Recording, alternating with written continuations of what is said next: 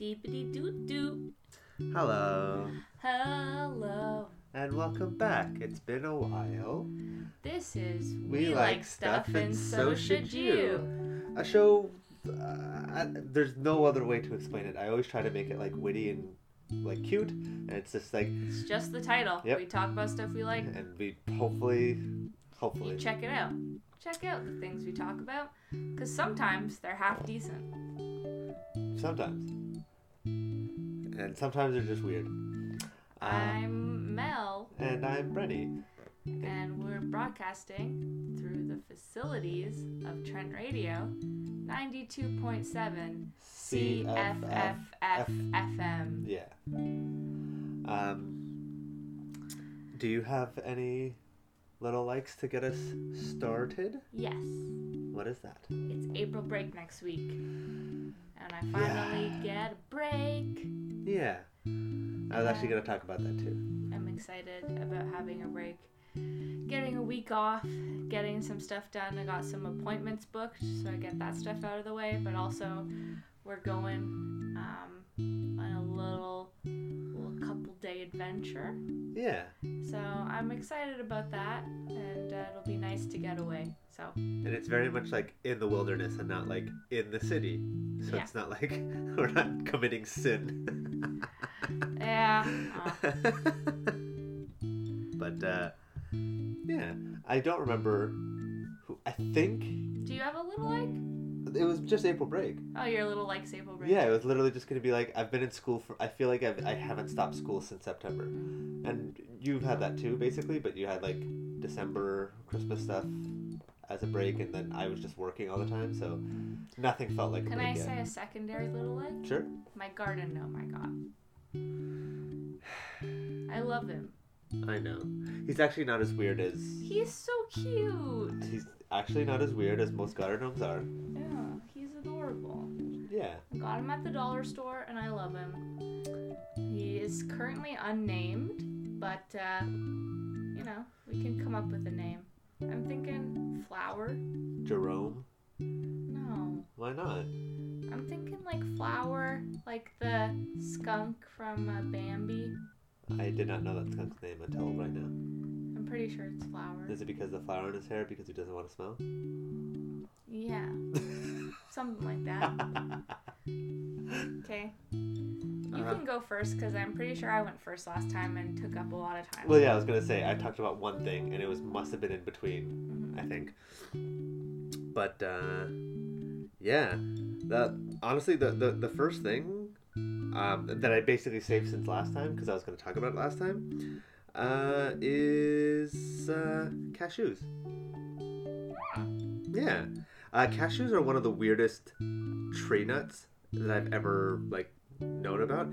Cashews have always been like a like they're it's such a weird thing um because there's so much going on with the cashews when you eat like cashew nuts um it's like considered a nut uh but it's uh i, I had a whole thing up here um it's considered a nut but it's like it's such a weird part of the fruit um, so yeah, anyways, the the cashew that you would eat like raw or salted or roasted or whatever, um, that is like the inside of like the like a, a growth on a pseudo fruit. The whole thing is is buck wild. Um, so let's see, let's see, let's see. Oh, so there is the cashew apple. Um, if you look up what a cashew Apple, if you will. Okay. um, so the cashew apple looks like I don't know how to describe it. How would you describe that? Butternut squash. Yes, uh, with like a green horn on it. Yeah, it looks exactly like a butternut squash with a like if a butternut squash was also a had a, the stem of a pumpkin coming out the bottom, like yeah, thick or like a kidney bean, but it was green. That one looks like a kidney bean. Sure, but I feel like the stem of a pumpkin is I a understand. better Yes, descriptor. analogy. So, um, you have the cashew apple, which is the butternut squash part, and that's like the pseudo fruit. Um, I don't know why it's specifically called like a a, a pseudo fruit. Uh, let me see if I can find. Yeah, why did they call it an apple? I don't know. There's there's and you Because can like it's not edible, right? hey, our, something happened to the audio. So for Poopy pants spaghetti. so for uh, for whatever reason, thirty seconds was lost. We're talking about cashews and apples, and I think I was Can reading. please start again? No. Um, it's- there's going to be words I was reading on Wikipedia, and they're just giving me more words. Just that's all I wanted to say. Okay, here's the rest of the cashew story. In you're you're giving me more words that Is I don't know. Is this know. because of kidney stones? I don't think so. It's all related. Um, Jimmy Neutron brain blast. um, I guess like the drupe. Like if you looked at a peach, drupe.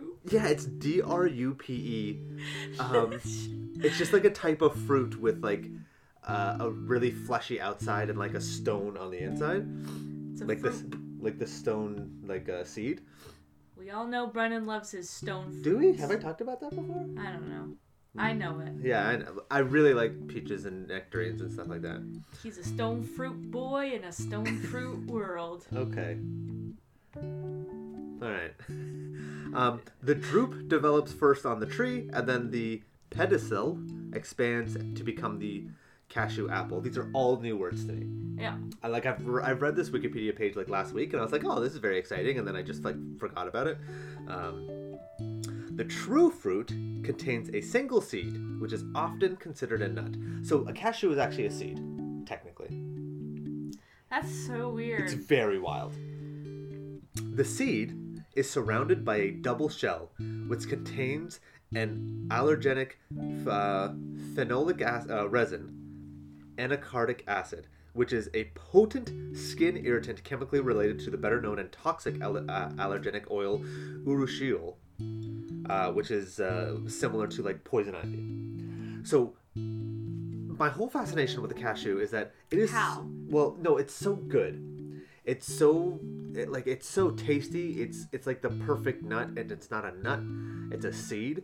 Um, I want yeah. I want to know who looked at this toxic plant that if it touched you, if you tried to eat the part that you was really good, It was like, let's peel this back a bit. and it's like, ow, this is the worst thing in the world. This is worse than poison ivy. What's that though? That's not poison, is it? We don't know. Let's test it. Like what? What was the my? I think I I have a theory. Okay. It's it's pretty good. the theory? Yeah. Okay. Okay. Okay. Here's the thing. Okay. What else has layers? Get out of here. I'm gonna continue. Okay. Onions, ogres. Okay. Ogres have layers. Cashews have layers. People knew about ogres and onions for so long. Layer cake as well. You peel back the layers, you get to the middle. In Shrek, it's a kind center. Okay? Is it? Yeah, he's got a kind center. You gotta peel back those poisonous layers. He has empathy. I wouldn't call him kind though. What do you mean? Of course he's kind. Is he? Yeah, Like yes. he becomes more kind. He becomes kind because he is in love with Fiona. Sure. He still hates Donkey, and he's he's just he feels. Sure, he hates Donkey, But but, he loves Donkey at the same time. I feel Okay, that he sees Donkey as this pathetic creature, and he's like, I can't like I can't truly be mean to this thing. Okay, but by the end, he loves Donkey. By the end, he tolerates Donkey. Okay, here's the thing. The Okay. dragon loves Donkey. He has a center that is edible, as in you can tolerate it. Okay, you can tolerate. Are you saying Shrek's... Shrek wants to eat Donkey? No, I'm saying. Are you sure? No, I'm saying Shrek's center is tolerable. So Donkey wants to eat Shrek. I'm saying that just as Shrek's center is a tolerable nut of a man, the Melissa, cashew apple this is supposed to be family friendly. contains the nut inside of the layers. Okay. So the person who wrote Shrek, the original fairy tale story, Sure. is the person who discovered the cashew. Okay. That's my theory. Okay. Next time I say that I have a theory, please tell me not to share it. No. you will you will dig your own grave and you will sleep there. Um. So yeah, and catch. So anyways, cashews are really cool, and it's just like wild. It's always a weird phenomenon to try to think about, um, like when, like how things came to be, because it's really hard to pinpoint like when did people start doing things specifically with like food, especially with food. But it's like I I have no idea. Um, Is there a history of it? uh, it doesn't say there's like an etymology, like the word history, but um, it says that Brazil began. Um, uh, Portuguese colonists in Brazil began exporting cashew nuts as early as the 1550s. So I, I would imagine that the indigenous peoples within Brazil um, probably knew what was up, but like that's kind of it. Like the, the tree itself is uh, like uh, is an evergreen tree. Uh, it's like like upwards of like 45 to 50 feet tall. So these are big, massive trees that have these like squash, like mini squashes hanging off of them that are just poison and deadly. Um, and it's just, it's so weird. Um, if you don't know about cashews, you should go buy some. They're really expensive because, well, I don't know, cashews are great. Okay. Yeah, Yeah. there are people that don't know about cashews. Yeah. Of course, yeah. Uh, cashews are super expensive, but if you buy them, they're super worth it. And if you don't like them, I'm sorry, you've spent fourteen dollars on a bag of cashews. Uh, but um, Kind of like peanuts, two for one. You can get one cashew, split it in half, share with a friend. Natural breaking point in a cashew. yes, as seeds typically tend to split down the middle. Sure. But you're saying people have never heard of cashews, so I'm just giving them the facts. Gotcha. The raw facts about cashews. that you know that's fair. Um, in South Asian like culture and cuisine, cashews are like nuts in general are used a lot, but like cashews are really good in food. It's like really crunchy and stuff. You can Yeah. make like pseudo cheeses and but like you can like you could just mash cashews into like butter. Yeah, you can make like mac and cheese with cashews. Yeah, you can do all sorts of weird things. Like depending on how you cook it or how you prepare it, it does ha- become like a cheesy texture, which is weird to think about. But um, I mean, it's not mold, so cashews got that on milk. Um, so due to the possible dermati- dermatitis uh, because of like the literal acid that surrounds like the the whole shell cashews are not typically sold in the shell to consumers readily and inexpensively extracted from waste shells uh, the card cardanol uh, is under research for its potential applications in nanomaterials and biotechnology what That's weird. yeah, there's like the, the cashew has so many things going on for it. Um, I have no idea.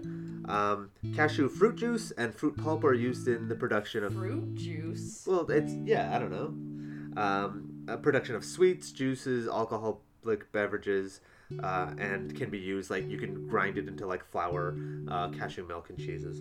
Um, yeah, there, there. It's just there's so much you can do, and you can do lots of things with all sorts of food. But it's the fact that like cashews are literally volatile, and it's just it's such a good food. Uh, like cashews are one of the few things that I can eat. Like I will actually feel bad because they're so expensive, but I can eat a whole like half a bag almost. Um, so let's talk about the cashew apple. Excuse me. Or as I like to call it, the cap. Yes. Also called the cashew fruit. Fruit. Uh, it's the fleshy part of the cashew fruit to which the cashew nut is attached. So it's the the cashew nut is the stem of this butternut squash thing, and then the butternut squash is the so-called fruit. Uh, the the apple itself is what's attached to the tree, which is very up very wild to think about. So like the stem that uh, that nut is actually on the bottom of the apple. It's very weird. Um, and it's it's called an accessory fruit. Uh, so accessory fruit, it's like. It's like a vestigial fruit. Do you know? Do you know what that means? I do.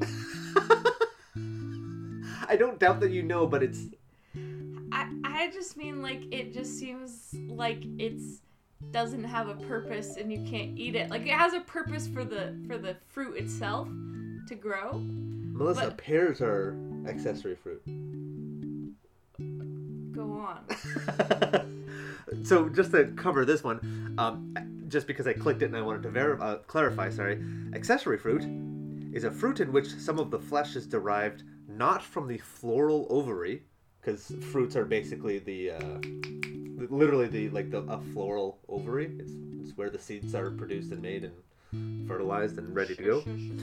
Um, but adjacent tissue, exterior uh, from that.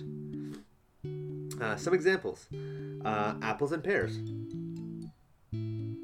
Like- Because the fruit is inside. Because the core is inside would the, be the fruit technically. Uh, like that weird core part. Um, figs. Mulberries pineapples and strawberries. Uh, they're they're but like strawberries have the seeds on the outside. I don't understand what accessory fruit means. um Looks good in a fruit bowl. Accessory fruit. let me see if i could figure out uh, strawberries because strawberries are a weird thing too um, yeah no they got outside seeds. Yeah, they definitely have outside seeds, but like there's a whole thing that I remember reading about strawberries. Um, something about like yeah, like the the the fruit is widely appreciated for its characteristic aroma, bright red color, juicy texture, sweetness. Do do do do do. Oh, this is just general information. I do not want to go through the whole thing of strawberries to figure out what's going on with strawberries. I'm already talking about cashews. Uh, yeah, who knows? I'm not. I'm not gonna do that right now. So yeah. Anyways, accessory fruit. Uh, where's the apple? Apple. Apple. Uh, the cashew apple can be eaten fresh, cooked in curries, or fermented into vinegar, as well as an Oh, alcoholic so it is drink. edi- edible. Yeah. You said it wasn't. Well, I guess I'm just spreading misinformation. uh, cashew nuts are more widely traded than the fruit itself because the fruit, unlike the nut, is easily bruised and has a limited, uh, very limited shelf life. I have literally never had a cashew apple. I did not know that that really existed until I like started looking things up. Um, when consumed, the apple's astringency is sometimes removed by steaming the fruit for five minutes before washing it in cold water. Uh, steeping the fruit in boiling salt water for five minutes also reduces that astringency. What's Um, astringency? um, I believe it, it makes things like like dry or like sour maybe. Uh, oh, it's uh, tannins, so it, it would be bitterness as well. Um, because like tannin, tannins are the stuff that makes like tea bitter, and also black and, and darker colored. Um, but yeah, cashews are really really cool. Um, unfortunately, I believe there's like a weird, not culture, but there there's like a, a weird uh, what is that word when you do something and it's not overproduce? You uh, exploit. I think cashews is part of that kind of like Exploitation. yeah and it's probably like that's worth looking into and i i want to i always want to talk about like things that are fun and exciting and things that i like. Uh, it is always worth talking about things like this and mentioning it um, but i don't want to focus on it. So just be aware uh, but cashews are really good. And uh, yeah like i don't there's nothing really to talk about. I i'm really interested in trying like tasting the cashew apple i want to know more about accessory fruit now. I'm really confused about strawberries because i knew about strawberries but i didn't know about pineapples and i have no idea what a pineapple is now. Like what is the seed of a pineapple? Is that actually Here, I got, I got it. no we're not doing this. Great. uh, what's your thing? Thanks for cutting me off because honestly, it wasn't worth it what I was about to say. i know. Uh, i know. my thing is animal. is it Sure is. Let me uh, just pull this up you, here. you told me you had it I, I do. I just don't know how to pronounce it. So is it the slow loris no. nope that wasn't loud enough Garanik. Garanik? Yeah. You ever heard of it before? No, Garanik. I've th- that's made up.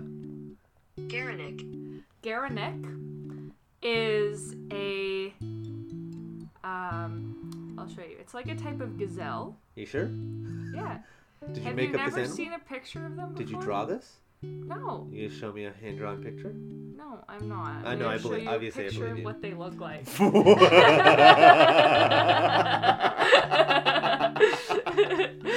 oh, wait, Oh, I, wa- that's- I want to show you. There's this one picture that I saw online. That seems so like fake. Like I've seen Yeah. that picture before. I've seen the head of that animal. I don't Yeah. think I've ever seen its bodily proportions. It looks fake. It looks like a child drew this, and they drew the uh, arms, legs, and sorry, the the legs and they drew the legs and the neck too long, and the head is too small for this whole animal. Why is it doing Yeah, that? it looks- Why is the neck so long? It's okay. Garanik actually means No. giraffe neck. No. That's what it means. I'm serious. Um, so Gerenuk spelled G E R E N U K because you gotta look this guy up. Um, it is also called the Waller's gazelle. is the longest necked member of the gazelle tribe, um, and also known as giraffe necked. Um, Gerenuk actually literally translates to giraffe giraffe neck in Somali. Okay. So So tell me about this weird looking creature. Well, it's a browsing antelope. What does that mean? It means that it's browsing antelope of the lowland arid thorn bush of the Horn of Africa. No, we can't gloss over it's that. a browsing. It's it just it's a it grazes, I guess. I don't but really that's a, but you would say it's not a say- clickable word. Okay, I don't know what it means in that context. Okay, Why am I squeaking? I don't know. Um, only the males have horns, which are S-shaped, and uh, and Oh. the Sorry, browsers glean leaves, bark, and green stems from plants, while grazers clip vegetation near the ground. oh, okay, that's why they were standing up weird like that. Probably. They go like this. Yeah, because because of the way the legs uh, bend on like on ungulates. I don't know if that is an ungulate as well. Okay, can I? Yeah, can please continue. Sorry, part? continue. Yeah. Their pointed snouts are adapted to selective nibbling. Like oppa. yeah. of small leaves on thorny shrubs and trees, including foil- Foliage. foliage, too high for other antelopes, That's for the neck which the it. Reaches by standing on its hind legs. So that's why you have really weird pictures of them. Like I I saw a picture of it on like social media. It was like being used as like a meme because there's this really great picture. I didn't show you it, but if you look it up, you might be able to find the picture of it. Hmm. Uh, but it's really um, modified lumbar vertebrae, powerful hind legs, and wedge-shaped hooves make the Gerenuk the only antelope that can stand unsupported in this manner. Oh, okay. So it's the only one that can stand in on its hind legs like that and be supported. Its diet is thus enriched with moi- moisture. The Gerenuk is able to exploit resources inaccep- inaccessible to water-dependent herbivores. Oh, so like it, like it literally just like learned to stand on its back legs and was like, I, I win. Yeah. Its population density can actually increase with distance from permanent water What? Like because it, it gets all of its water from the vegetation Oh, it God. can reach. that's amazing. It's, yeah, it's really interesting. Plus, I feel like water sources have more predators, Mm, so it's probably Well, yeah. Have you ever have you ever seen the like water hole. Yeah, I've seen a water hole. Have you ever seen the Lion King? no, but like if like videos of animals that need water from the water hole, they will drink from it and stare down the alligator that's about to kill them. And Yeah. it's like I need this. I I hope you miss. That's amazing. That's amazing that this weird, like alien like creature Mm-hmm. is was just like I don't need this anymore. See ya. Yeah. They are less sociable than most other gazelles. Um, Yeah, because they don't need to be. yeah. That's amazing. Um, and sightings of single animals um, and herds of two to eight are considered normal, which is pretty small considering I Ah, feel like on most nature Well, yeah. documentaries you see gazelles in. Uh, um, yeah. It's a shy animal whose first line of defense when disturbed is to avoid detection by standing motionless under cover. Cool. I mean, like that's classic deer behavior, just being like, "Uh oh." Deer in headlights. Yeah. Yeah.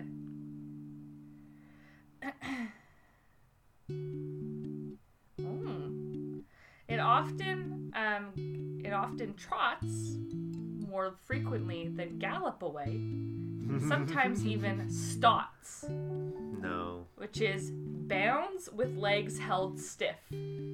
Oh, so it's like literally like jumping off its toes. I guess so. Like uh, again, I think it has hooves or something. Um, and ungulate is very specific, but like that's hilarious. Yeah. Um, anyway, the reason why I chose to talk about them is because they look ridiculous. They are wild looking. Um, and I just, when I saw a picture of it, I was like, I've never heard of this before. I thought it was literally a photoshopped picture of a gazelle. Um, because, oh, here's the picture. yeah, it's literally the legs, the neck, and the head. They're all shrunken compared Yeah. to the body. Yeah, it looks really weird. Like, the body looks like it could belong to, like, a dog. hmm Like, it looks like a dog body with weird little with weird little gazelle legs and a really weird long neck and the tiniest head. yeah. Like this head could be on a freaking tiny animal. that is not very descriptive, Melissa.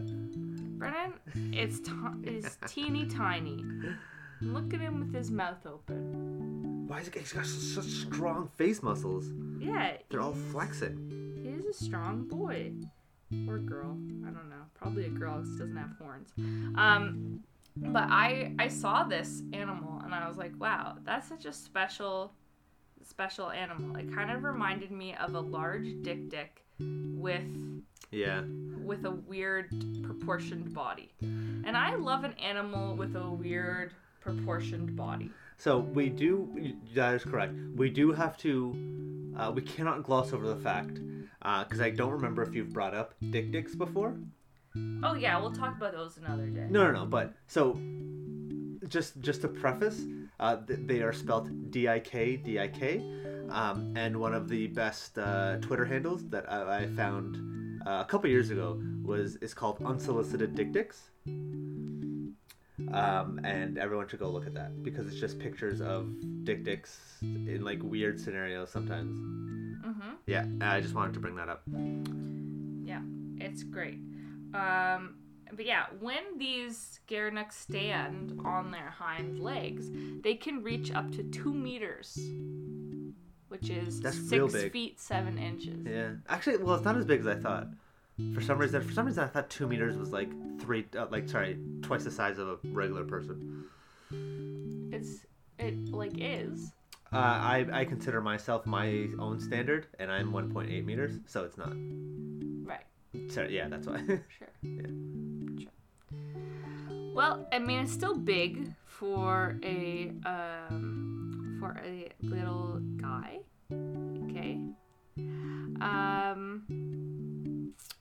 Yeah, I mean, I don't really have much else to say about them other than they're great and you should look at them and you know go and check them out.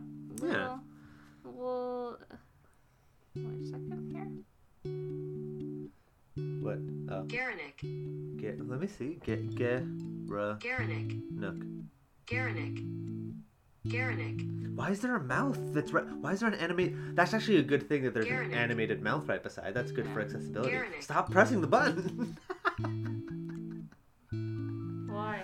I don't know. It's just it's just so much. But yeah, that's a Gerenuk. G E R E N U K. cool. Look it up. Yeah, You won't be disappointed. you absolutely will not. by Um, the pictures you find of this graceful little guy. yeah, because like even even before Melissa brought up like way back when the slow loris, and like that is also another animal that is wild, wildly proportioned and also a grand old It's- time looking up. It's just got big eyes. It looks like a lemur with And huge weird eyes. little hands. Yeah, and it's poison. Yeah, Yeah, it's a cool animal. platypuses are poisonous too. Well, platypuses lay eggs, which I feel like is the weirdest fact about platypuses. Are you sure? Yeah. You sure it's not the duck bill on a mammal? Well, the eggs, yeah. Eggs in a mammal is pretty weird too. Well, I think I believe other echidnas lay eggs. Sure.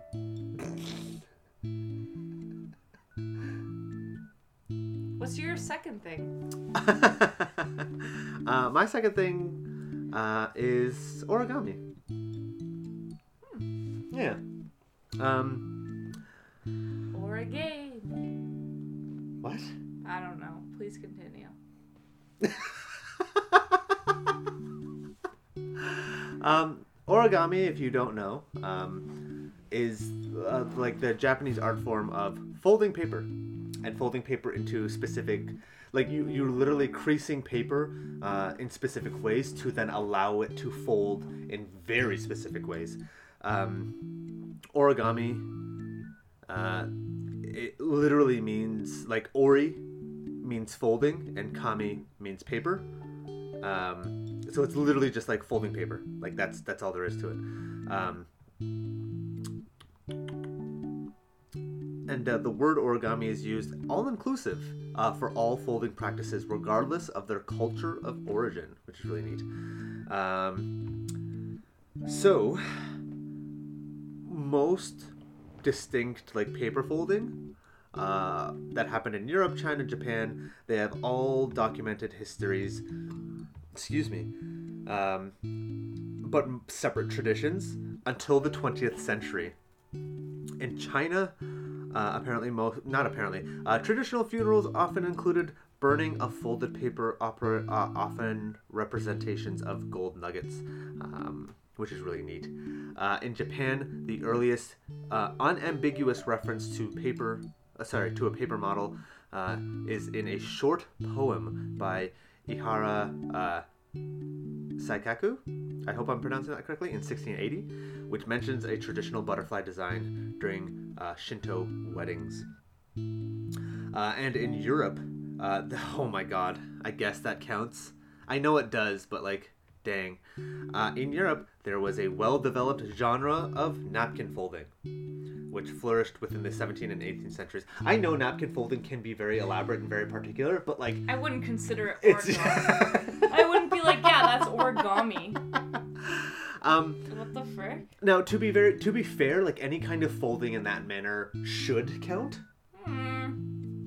But yes, I, I I, feel like origami is such a specific art form yeah. that like to consider napkin folding, which I feel like is such like I don't know. Um, when Japan opened its borders in 1860 as part of the uh, its modernization strategy, they imported uh, Froebel's kindergarten system, uh, and with it, German ideas about paper folding. This included the ban on cuts and the starting shape of bicolored squares, um, which is really cool. What? Um, That's so weird. yeah, so like from Germany, they were like, okay, no one's cutting paper anymore. We start with squares and we end with whatever it turns into. Um, and bicolored is Start from square one. Where does that come from? Does that come from origami? I don't. I hope not. Probably not. But Um, I'm gonna look it up right now. but I really like the idea, uh, the idea, uh, the idea of the bicolored paper folding because, uh, sorry, the yeah, the bicolored paper because it allows you to clearly see which is the top and which is the bottom. Um, in the early 1900s, uh, Akira Yoshi, Yoshizawa, uh, Kosho Uchiyama, and others began creating and recording original origami works. Uh, Akira Yoshizawa, in particular, was responsible for a number of innovations such as wet folding and the Yoshizawa Randlett diagramming system. Um, wet folding, I need to look this up because I didn't actually. I didn't look up the Wikipedia page this time because I was like, I'd done origami a lot, and then it just kept going. Yeah, also I was wrong. It doesn't come from origami. Uh, we we all knew that. Where did it come from? Football. Wet folding uh, is an origami technique uh, that employs water to oh, just literally dampen the paper so that it can be manipulated more easily without Yeah. ripping. That's cool. That makes sense. Uh, I, yeah, I wouldn't have thought of that, but uh, that's totally cool. Um, It's like when you put like a little bit of saliva on your finger when you're no, that is not the same. The saliva on your finger allows your finger to um, add friction to the paper so it can grab it pr- properly.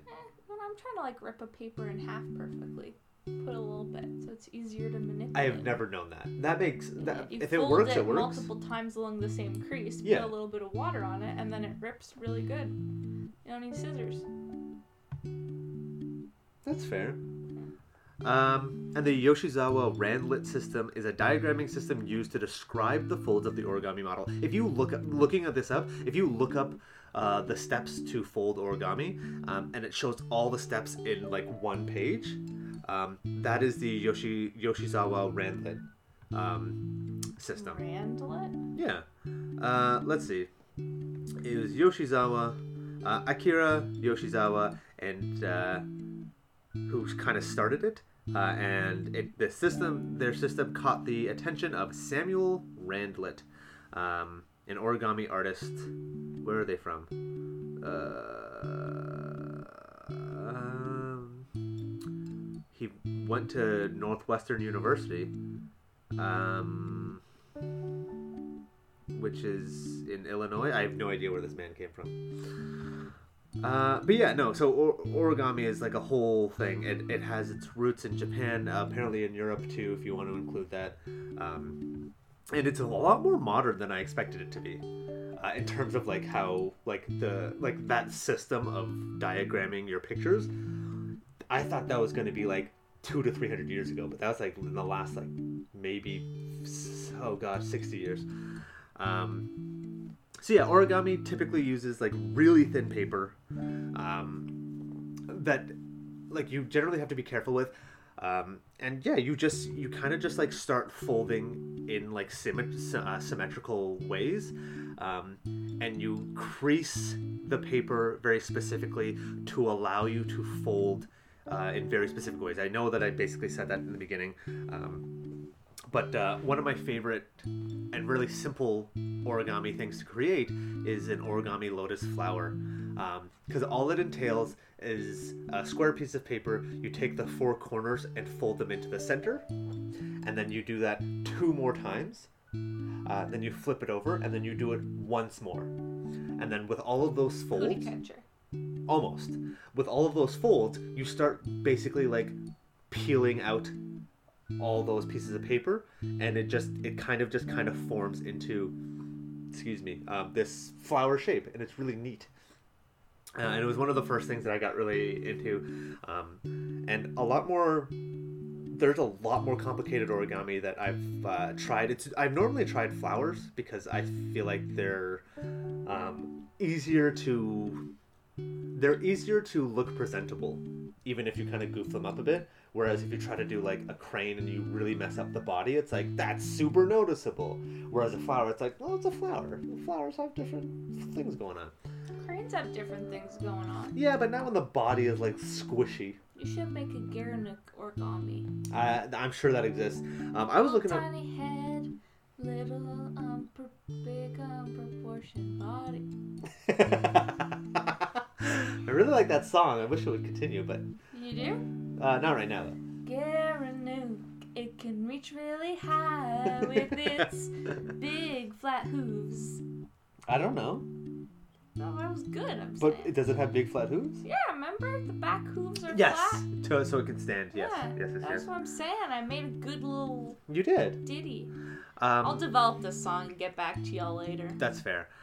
Um, so yeah, uh, or it's just like a simple art form. It's it's one of the few things that like I can. It's it's such a small repetitive task that I feel good about doing. Um, and even if you mess up, it's like it's all practice. Um, I introduced origami to the class that I'm um, teaching for, like for my placement right now, and apparently, um, not to like throw my t- uh, associate teacher under the bus, uh, she introduced origami previously, but it was like they were just trying to make this like box that held stuff, and everybody hated it. Like the instructions were bad, um, and I don't think she like uh, the associate teacher knew what they were kind of like getting into. They were just like, "This is a fun activity," and then they tried it and it didn't work, and I was like, "Okay, but let's try it again." So we did it again, and everybody was stoked. Everybody like they all attempted to do the lotus flower. Um, I accidentally looked up a simplified version of the lotus flower, but it was easier to unfold because the true lotus flower that I normally do um, is a lot easier to rip if you're not careful. So the simplified version was actually oh, it's like it, it worked out, and everybody kind of did uh, did their designs, uh, and then they just all they wanted to do is make little things with the paper. I have a question. Sure.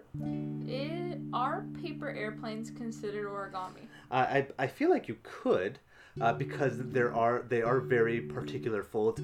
Typically, origami is made with like square pieces of paper, but I mean it, it's Napkin folding was considered on the Wikipedia page. That's why I'm bringing it up. Well, I think the only reason I, I would uh, preclude uh, paper airplanes is because they're not square pieces of paper. You could make it out of a square piece of paper. Sure. Okay. Just some food for thought. I guess. I mean, in that regard, as long as it's intentional, I'm sure you can say any. You, I'm sure you can claim any kind of like um, designated and symmetrical folding would be origami. Um, effectively, I, like if you just tried hard enough, really. Um, so when you're folding, uh, the paper is super important. You can you can kind of fold with whatever you want. Uh, but like the thicker the paper, the harder it will be, or the more difficult it will be to um, start creasing and start folding and start um, unfolding things. You'll you'll get tears um, more likely. Excuse me. However, one of my favorite things that I did learn about uh, origami um, is its applications in like math and technology. The practice and study of origami encapsulates several subjects of mathematical interest.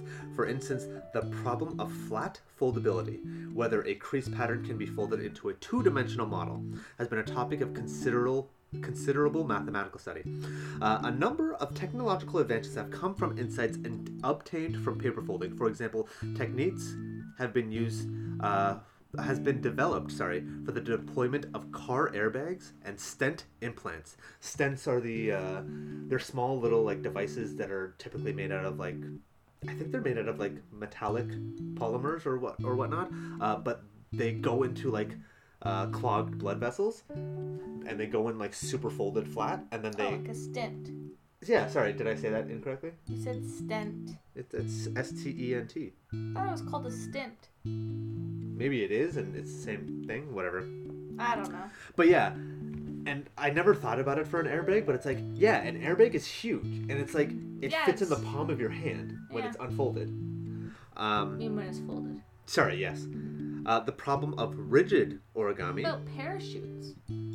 Uh, I don't. It doesn't specifically say. I think they just did their best with parachutes. Really. um, the problem of rigid origami, the in, in quotations, if we replace the paper uh, with sheet metal and had hinges in the place of crease lines, could we still fold the model? That I guess that is the the idea of rigid origami.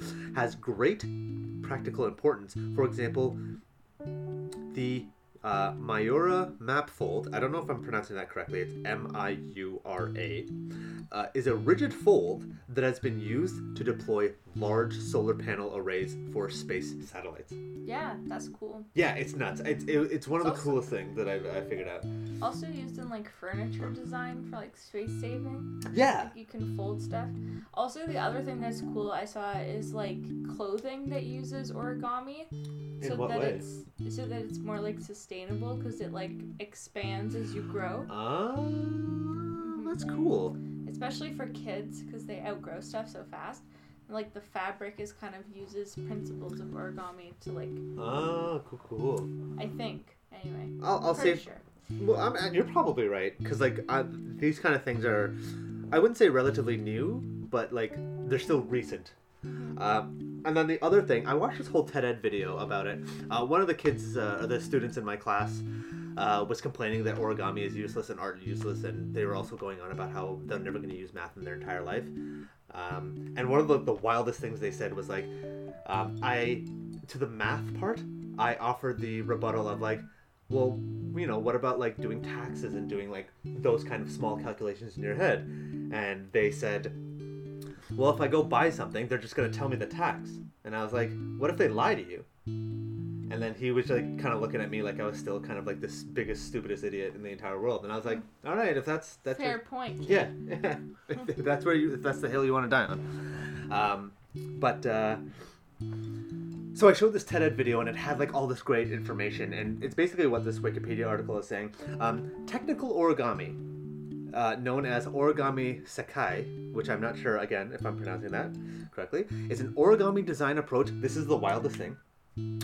Origami design approach in which the model is conceived as an engineered crease pattern rather than developed through trial and error. People will sit down and figure out either mathematically or engineering wise or however you want to describe it what the paper should be creased as to create the object rather than trying to create the object and just failing and being like, okay, I need to fix this. That is the most wild thing I've ever heard about origami. Um, with advances in origami mathematics, the basic structure of a new origami model can be theoretically plotted out on paper before any actual folding even occurs. Uh, this method was uh, designed or developed by Robert Lang, uh, Meguro Toshiyuki, and others, and allows for the creation of extremely complicated multi-limbed models, such as many-legged centipedes, human figures with full complement, fing- uh, complement of fingers and toes, uh, and um, similar things. That's cool. Yeah, it, it, it was it was absolutely buck wild. There's like crease patterns to create like scorpions and like full on dinosaurs. There's a dragon that has over like I think it was like either a thousand or ten thousand folds. Uh, the crease pattern is a layout of the creases required to form the structure of the model. So if you basically if you have an origami anything and you unfolded it all um, to its flat form and you you just like visually look at all the creases, that's the crease pattern. Um, and typically they are symmetrical in some ways or they're clearly like geometrically patterned, uh, which is really neat. Um, That's very cool. but yeah, it's just there's so much like you can get into so much like kind of mathematics about it, um, uh, and then there's yeah, it's just origami is so so cool, and I don't want to like gloss over the fact that it was one of those things that was like I feel like I can do that, and then I tried it, and I was like I really like that. It was like in my quirky phase, I suppose, where I was like that's something, that's cool, and then I did it, and I was like. I really like this. It's not just like, oh, look how cool this is. It's like, I just like this. Um, I haven't practiced a lot, uh, and even like easy, relatively easier intermediate folds uh, or folding patterns, I haven't had like the best time with. Like, I still ha- struggle with what the uh, diagram is trying to tell me how to fold. Uh, some of the children were, were like, oh, I want to fold this. How do I do that? And I'm like, I don't know, man. Like, we'll see. I'll see if I can help you out, but I don't know how to do that.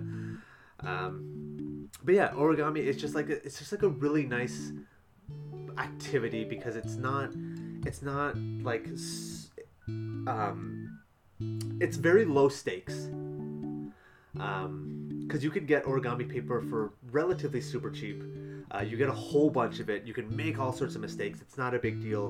Um, and then just as you keep practicing, you just get better and better, and you you kind of figure out your own particular techniques.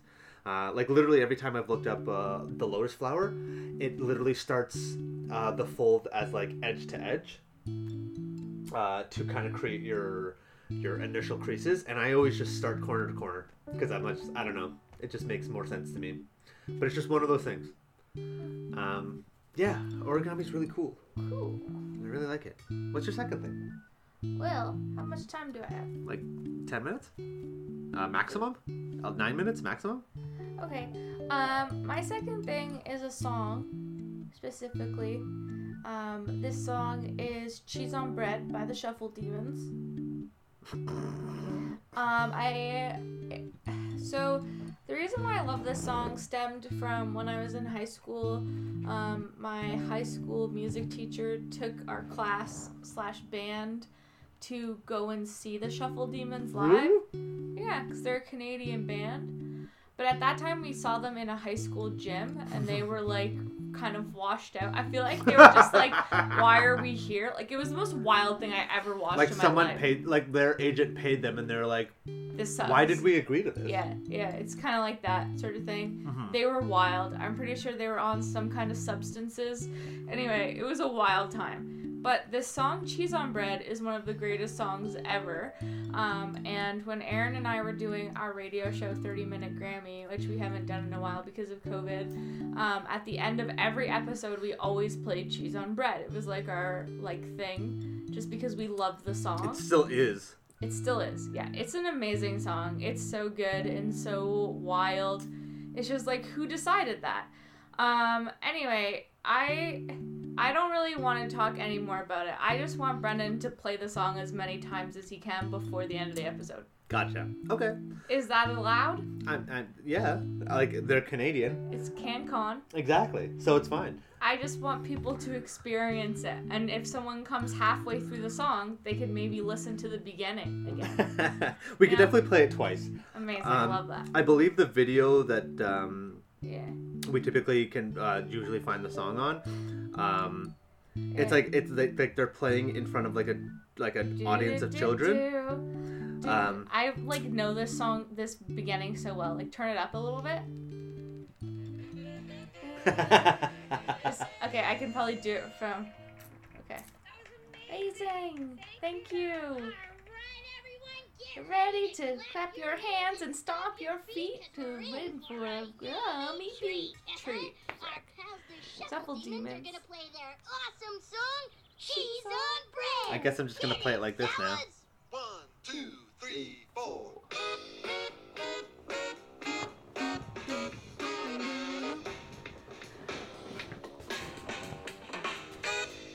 You should probably actually play it. We're too far into it. Late at night, lying awake in my bed. I can't stop thinking about cheese on bread. I want cheese, cheese on bread. And my stomach's growling, got a powerful itching with some of that cheese on bread in the kitchen. Cheese, a cheese on bread. Wild out partying at the beach, keep your cheese on bread in misery. You want cheese, cheese on bread. Got some cheese on bread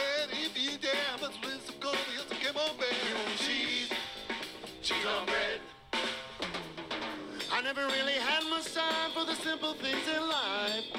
One day I went to the kitchen and picked up a carving knife. You know, I cut off a piece of cheddar, I chopped in a piece of toast. I took a bite and then I knew just what I love the most. I want cheese. Cheese on bread.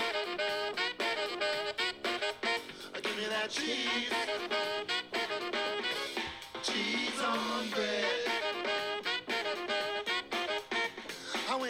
the store, I was looking for more than junk food to fill my head. All I wanted to munch for my ploughman's lunch was a piece of cheese on bread.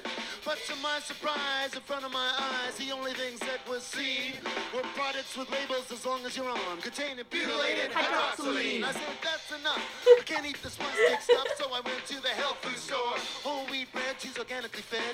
You know I made the perfect score. Cause if I had versus cheese food, I'm in a bad mood. White bread, it doesn't make my day. And if you can't fight for your good food right, what's this life about anyway? I want cheese. Talking about food sustainability. Cheese on bread.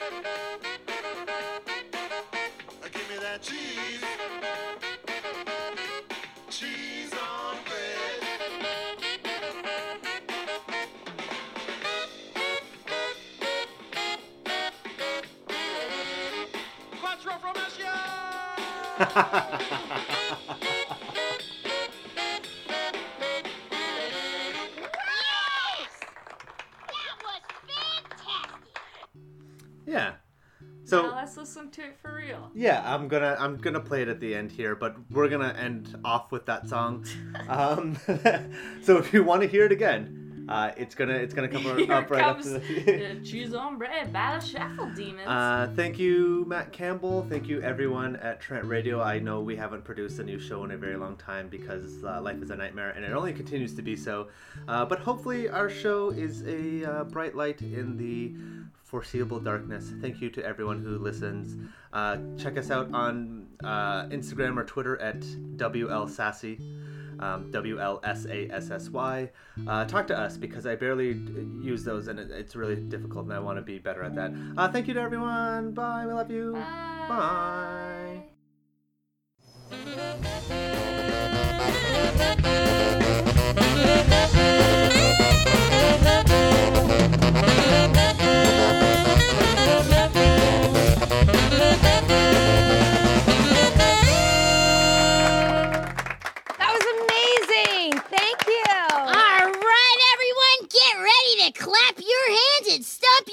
because we're in for a yummy treat.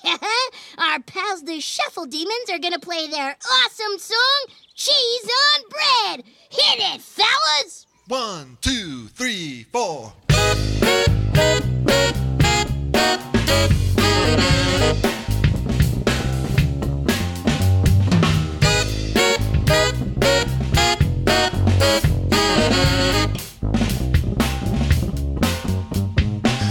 At night, lying awake in my bed. I can't stop thinking about cheese on bread. I want cheese, cheese on bread. And my stomach's growling, got a powerful itching for some of that cheese on bread in the kitchen. Cheese, a cheese on bread. While out partying at the beach, keep your cheese on bread in misery. You want cheese, cheese on bread.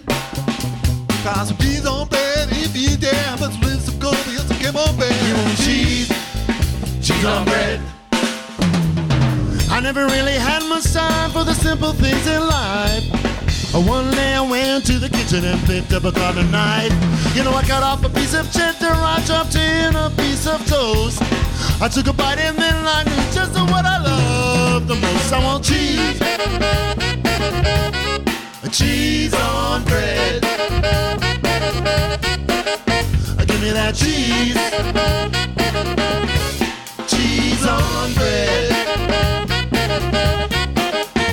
I went down to the store, I was looking for more than junk food to fill my head.